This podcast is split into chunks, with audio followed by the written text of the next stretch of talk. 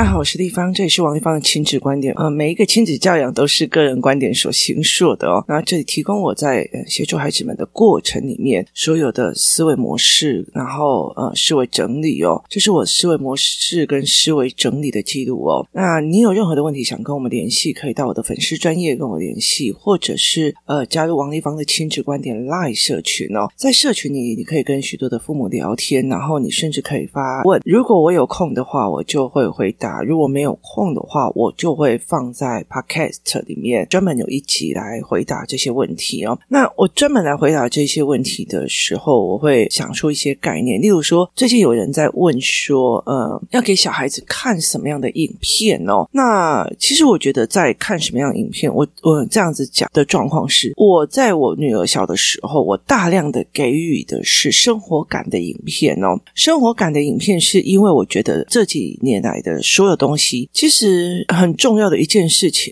有没有想过一件事情？我们给孩子们的东西都是虚幻的，就是不科学的，是漂浮的哦。例如说，小时候你给他看的绘本，它有拟人化，它有联想的，可是它其实不科学。然后它并不是你要主动去思维的哦。我昨天在带孩子们做一个叫做定义的概念，因为我要做呃一个呃所谓的在做定义的一个思维哦。那我请孩子们帮我从教科书里面找出各个定义哦，意思就是在于是说，在教科书里面哦，例如在讲说叶形就是叶的形状哈，或者是说呢，嗯，有一些东西呢，它。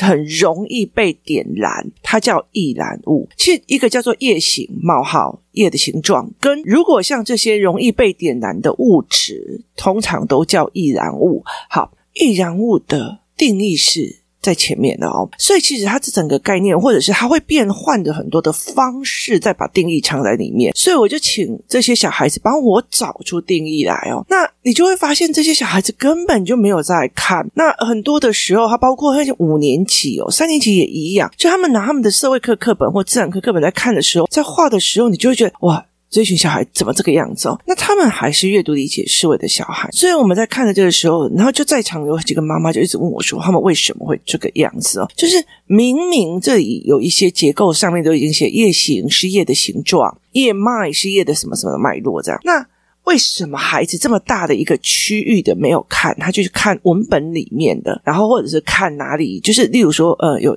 加颜色的字的哦，例如说叶脉加一个红字，这样就是有颜色的字，然后他们就把它背下来。那我就跟他们讲一件非常有趣的，就是就是威力找找看啊，你知道吗？小孩子小时候我们给他看了多少威力找找看？我们给他当绘本的时候，你有没有想过一件事情？为什么小孩子他在陪你看阅读绘本的时候，他再怎么看那一本就看不厌？就是那一本他就是看不厌，然后就一直看一直看。为什么？因为他每次翻开的时候，他 catch 到的图案是不一样的。例如说，呃，科学界里面大家最讨厌的那个叫做什么？鳄鱼先生爱上长颈鹿小姐，好，他们就觉得就是违反物种的概念。好，所以每一个打开的时候，你每有时候你看到的是游泳池，你看到的是什么马桶的设计方式，就是孩子所看到的点。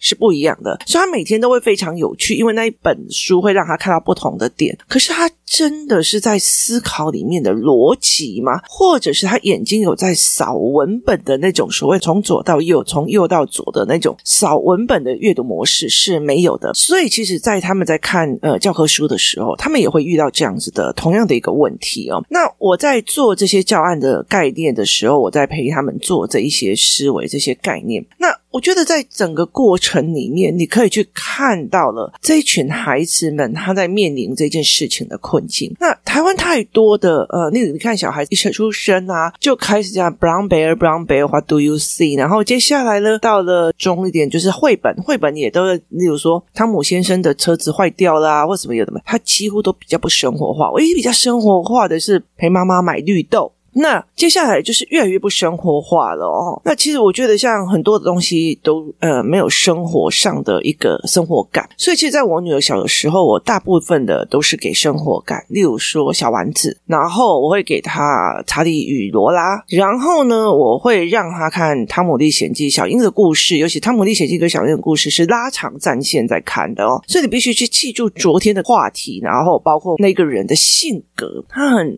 比较没有办法像台湾这样。样子呃，就是一定要到最后变成好人这样子哦。那我觉得在这整个过程里面，那你怎么去看这件事情？那所以他就是大部分生活的。我甚至还有给他看花田一路，然后我有给他看很多的。就是比较生活性的问题，就是花妈啊、小丸子啊，我会给他看比较多这类东西哦。那其实我要的是，因为他这些都是生活上的语言，所以他们在这里可以学一些生活上的语言。那查理与罗拉的对话活方式又比较不一样。那我之前有看那个所谓的动物园道是六十四号，动物园到六十四号一个非常非常大的一个点在于是说，那动物园到六十四号也是虚幻的，因为什么？因为动物不会。这样子讲话嘛？那其实我会会让他弄这一个原因是在于是，例如说我在煮饭的时候回来，我就问他：哎，刚刚那个故事是什么？我在练他的故事陈述能力。然后他必须回给我这样子哦。那越来越大的时候，其实就开始一直开始往前不一样的。那我觉得非常有趣的一个点在于是说，如果我今天像我呃前阵子在分析我怎么带孩子去看一些影片的时候，让他变成沉下来思考的一个影片的时候，那很重要的一个点是在于是说，如果你们问我说应该给孩子看什么，对我来讲，我真的会认为觉得说这个没有必要。为什么呢？你们可以去搜寻的时候。影响我人生的五十大片，然后人生必看的十片影片哦。那你去看那个东西的时候，你就觉得哦，这个很赞啊，那个很赞啊哦。例如说《春风化雨》啊，像什么《风雨哈佛路》啊，然后《我的冠军女儿》啊，好，这些东西其实就是别人告诉你你要怎么看哦。可是跟他目前遇到的他的人生状况有没有连结在一起，是一件非常重要的一件事情哦。例如说。呃，我让他看我的冠军女儿，我让我女儿看我的冠军女儿，是她在会考之后哦。那她在会考之后的时候，有一次，她就跟她哥哥在聊天的时候，他们就在聊，他们在讲说，哈，学校老师都会教国文要怎么背形音义啊，背什么背什么，这什么成绩才会好。结果后来竟然整个会考跟学测根本就不是在考这个，他在考你的文本思维嘛。那我就跟他讲说，你看，你那时候我教你学的东西，你都不学，因为你学校老师就要求。求这个，所以其实对你来讲，你就一直在应付老师的这些所谓的形音义啊、生僻字啊，然后解释啊，然后结果就一题都没有从课本里面出出来。可是我女儿国文她是考只有一题是错的，那一题是注音，因为她没有学注音嘛，所以她只错了一题注音。所以对她来讲，她就觉得是妈妈之前帮她这样子累积上来的。可是有很多人他在平常考的时候国文都还不错，然后到最后国文是整个掉下来，所以她并不是一个真正的阅读理解。那后来其实他在整个概念里面就有想到说，哦，那我知道了。那后来其实我让他看我的冠军女儿的时候，那个大女儿一刚开始。拿到那种就是全印度的一个冠军的时候，他就进去了所谓的体育学院。那那个体育学院的人呢，并不是依照他的特性跟需求的那个教练去做设计的。到后来，他就是一直在失败嘛。很大的一个原因在于是觉得我只要保住了我这这一个老师的位置，其实我只要几个银牌或者是几个铜牌就好。但是这个爸爸会认为觉得是我的女儿没有那么的差，你为什么要给她那么错的战略哦？所以。其实他在看那个影片的时候，他忽然理解了一件事情，就是呢，学校老师有他们学校老师要的一个东西哦。例如说，我们其实在研究所谓的数理之优，或者是在研究一些班级的时候，呃，例如说，我们曾经去看一个老师，他常常在网络上写非常非常非常多的他的教学方式，然后就小孩很开心啊，怎么样，有的没有的哦。那后来才知道，他其实他有他自己的梦想，是去外面开一个什么样的这样子的呃所谓。的教育机构，可是问题在于，他并不是 focus 在这一个孩子卡住的哪一个点，然后他有哪一个东西去发育会比较好。他在意的是，我怎么样让人家看出来我的教学方法很差，很了不起，我很厉害，然后我想说出了非常多的东西，这样子大家就会来追随我。所以后来，其实我女儿在那整个概念里面去了解的一件事情是，这一个教练他其实要的只是一个国家教练的保卫战，他要的只是一个身为一个国家教练，我的位置不要被人家拿走，所以我怎么样才可以存？他并不是在于是你的你的体质、你的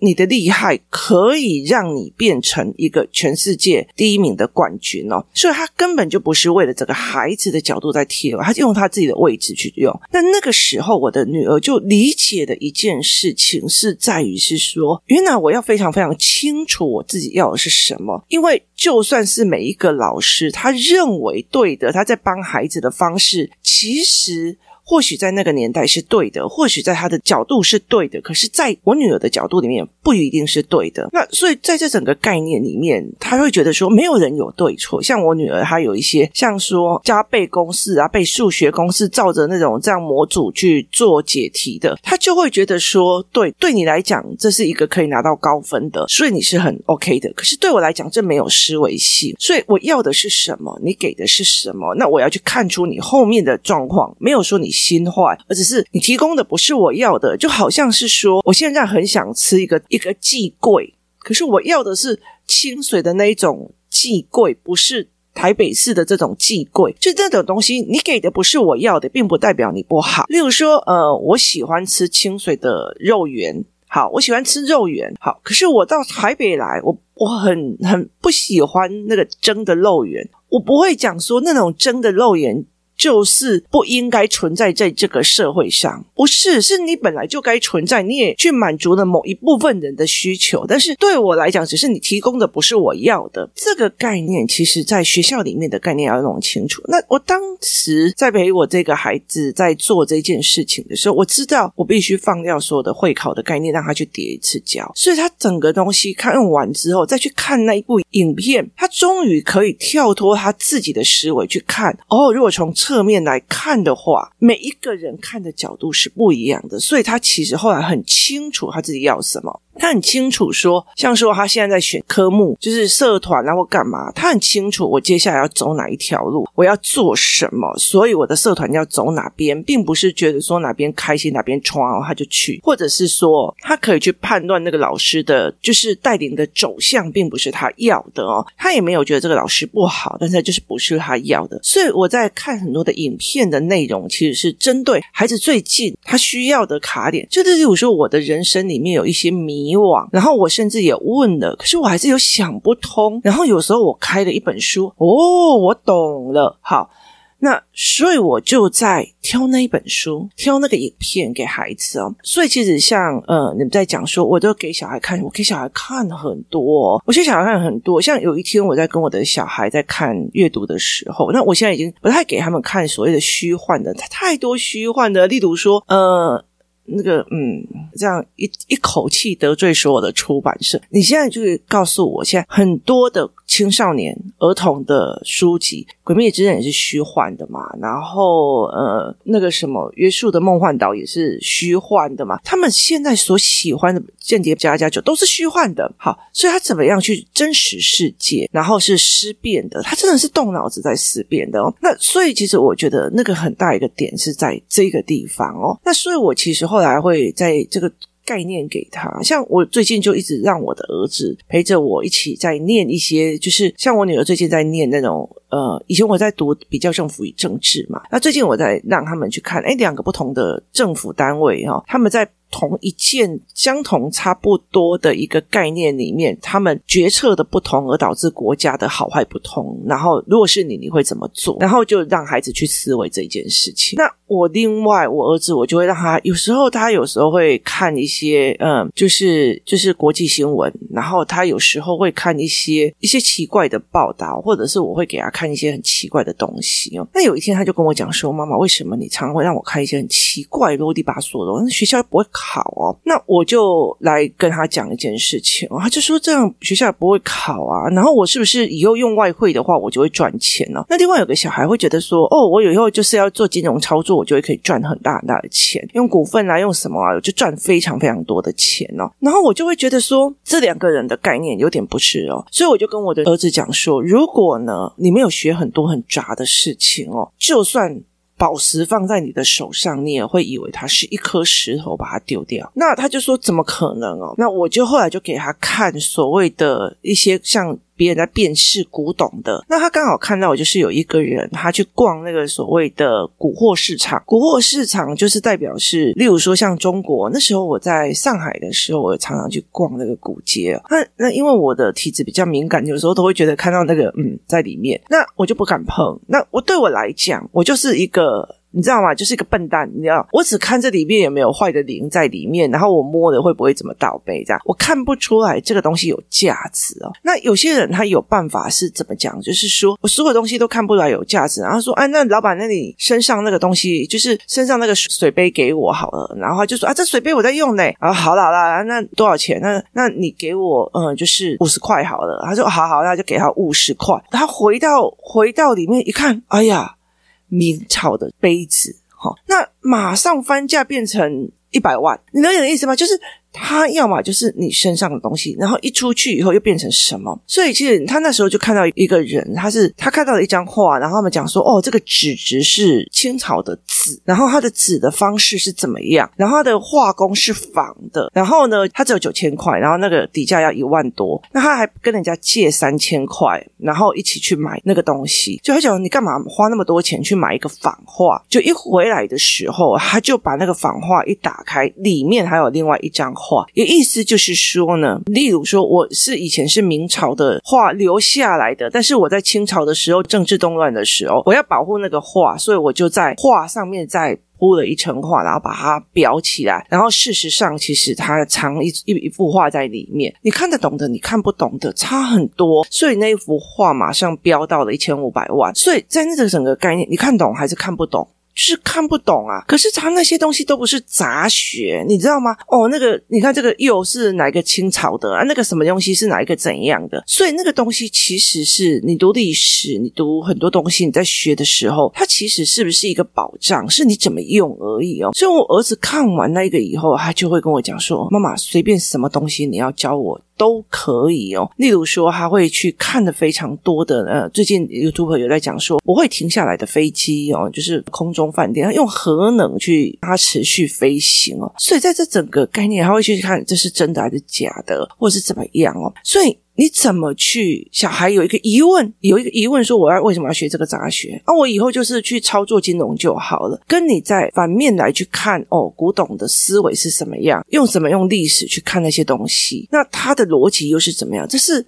你用另外一个东西，用一些影片，用一些所谓的故事，然后去让它点醒它，然后翻转一下，就是。我本来以为只有股票可以赚钱，那你稍微挪动一下，让它的角度再一遍，哦，原来古董也可以。然后你再用一下，再挪动一下，例如说我带他呃去看那个我们石油跟进欧油的那个思维概念，哦，原来油还有油的期货也是一个问题哦，一个是个思维模式。然后呢，他又呃会看到一些文章哦，生小孩也是一个所谓的呃操作模式哦，因为你想想看哦。他他一个名人，他生了一个小孩，他所用的所有的东西都可以做代言哦。那你就可以吃那个市场，就是零到五岁的市场。所以你怎么去看这些思维是非常非常有趣的一件事情哦。所以孩子会在这整个过程哦，原来他们看了这个。那昨天还有一个非常有趣的一件事情，就是呃，我问他们痛的定义是什么？那其中有一个人就说：“哎，这个不叫痛啦哦哦。”有一个小孩就讲皮肤的感觉神经传达到我们的脑袋里面，这个东西叫做痛哦。那另外一个说：“我跟你讲。”啊，金门菜刀插到心脏里面才是痛。那我就问他说：“那你有真的被插过？要不然你怎么会知道？”他说：“我不知道啊。”那我就跟他讲说：“那我觉得一定是很痛。”我说：“你知道有些刀利到你其实根本死掉以后还没有感觉痛就已经走了。”他们就说他们不知道。那我就说：“那你知道有些人在就是执行任务过世之后，长官必须要去那个现场告诉他们你们任务结束了，该下班了。”那他们也不知道这件事情。后来我就会开那个黑泽明的梦，黑泽明梦就是有一个就是。是一个军人，然后他回到他的故乡，然后看到一整个隧道里面出来了一整个隧道的军队，然后后来他才发现这些人都已经变成鬼了，然后他在等着一个长官告诉你们，你们任务解散了，大家可以去投胎了。就是他们还不知道他们自己已经往生哦，那他们就开始又开始问，所以。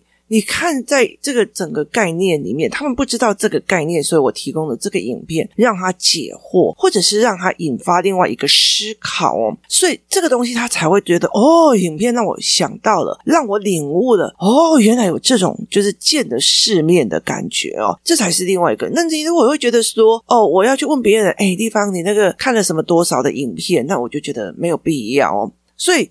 有一段时间，我曾经会想说，我可以去，例如说，呃，我们今天来讲。就是定义这件事情，然后我给小孩看了哪些影片，然后我们讨论到某一些事情哦，觉得我们的角度是什么？例如说，我给他看古董的，那我的角度在于是，哇，原来他有历史的某一样的知识，所以他才有办法去判别这个宝物是宝物还是石头，或者是它是一张废瓷哦。那它具备了什么样的要件哦？所以其实我会在这整个过程里面去看，哦，原来这个小孩需要了这一个，那他需要一个，你知道吧？点。醒他的契机，那不是你在旁边念，而是带他看一个影片，或带他看一个思维。我的小孩会认为说，妈妈一天到晚给我一些看一些怪东西啊，那老师都要求要写形音义什么有的没有。等那个会考过后以后，再看我的冠军女儿，她忽然理解的一件事情是，原来角度的不同，其实。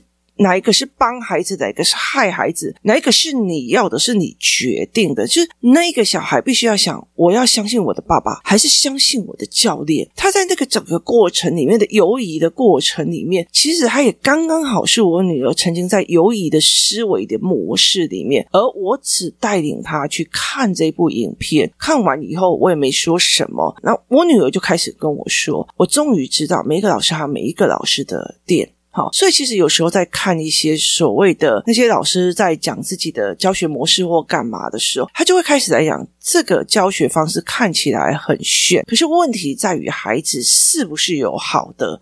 例如说，我们在讲说这一个节目看起来好像很帮小孩，可是如果真的是你，你愿不愿意小孩去参与这个所谓的节目计划？他的问题点在哪里？他是帮的还是害的？还是他只是一个节目宣传跟？节目的一个需求，所以其实在这整个概念里面，它是一个非常非常有趣的哦。那小孩子有一个疑问的，他有一个思维的，他有一个想法的。那有时候你就会，啊，你就怎样做就好。我跟你讲，你的选择并不一定是对的，而是在于是孩子怎么建立他思维跟选择的模组。所以在这整个过程里面，我就开始去在做这个思维跟建立的模组的思维模式。那孩子们必须要慢慢的去做这一块，他们才有办法去思维说：哦，我以后我要接下来怎么做？那我很大的一个部分就是，我去观察孩子最近在迷惘什么或干嘛，或者他们提出了任何的疑问，我马上会答。出相应的影片，让他们去思考。哦，原来还有这个观点。哦，原来还有那个观点。他们每次都喜欢那种哦顿悟的感觉的时候，他们就会迷上思维的感觉哦。所以。有时候就有些人就会觉得，你就放着让他自己想。有时候跟你讲，想五十年都还没有想到。像我最近就一直在讲，为什么我要到年纪这么大了，我才看懂我老爸在干嘛？你就是觉得很怄，你知道吗？就是怄到一个不行哦。所以其实何必呢？这一路过来，我遭了多少的罪哦。可是后来我会觉得说，没有错，就算我。呃，受了这么多的事情，可是我在每一件事情里面哦，如果一件事情发生了，你没有拿到该有的利润，你也学到该有的经验与教训，诶，就是本人学到了非常多的经验与教训。我们只能这样子想哦，而是怎么去让他们具体思维，怎么去让他们顿悟。所以并不是说，诶，我开了很多的单子出来，那我其实会觉得说，诶。为什么那时候在讲我们用影片的讨论会的一个很大的原因，就是我们来去看某一个短片，然后如果我给小孩看的时候，我的切入点是该是哪里？我的切入点是该什么事情？那我在处理什么事哦？例如说，嗯，占便宜。就是我儿子在讲说，嗯，那个谁谁谁都比谁这样，然后我就会开了很多那种你知道吗？占人家小便宜的那个宿舍里面的那些小影片这样，那他就会觉得哦，原来大家不喜欢他是因为他喜欢占便宜，他觉得你就顺手这样子哦。那有些人就会觉得说，诶，啊你就顺手教一下他就好了，啊你就顺手做一下怎么样就好了。那种把别人的顺手当成他自己可以使唤的东西的时候，为什么会那么被讨人厌？所以其实很大的一个概念是，他卡了什么，他弄了什么，然后我就给他们去看。但是基本上，我女儿在很小很小的时候，大部分都是生活上的语言的说的影片，我会给他们看，然后带领他们去思维哦。那很多的部分，我真的觉得说，你小孩跟小孩看真的是差很多。就是例如说，我带领的我的小孩跟那个。工作室里面的小孩一起在看的时候，他们的思维模式就会差非常非常的多，因为他们就会开始一起讨论，然后一起在讨论那种，例如说他们昨天讨论那种古董的辨别啊，怎么这个样子？哦，那个还可以看得出，天哪，九千块买的可可以变成一千五百万，就他们会开始讨论这个议题哦，所以很多的时候是，与其你跟他讨论。同侪讨论真的会更厉害哦，所以是不同一样的思维哦。其实我觉得在很多的概念里面，呃，与其跟我问说，哎，丽芳，呃，我要让我的小孩看什么影片，然后跟他讲说，哎，丽芳，我的小孩最近遇到了什么什么状况哦？你觉得有哪些影片可以帮助到他的？这个东西其实我们才比较真的说对症下药会比较好。它并不是像抗生素，大家发一包自己吃一吃这样子，大家都会好，并不是这样子的概念哦。所以提供大家思维，今天谢谢大家收听，我们明天见。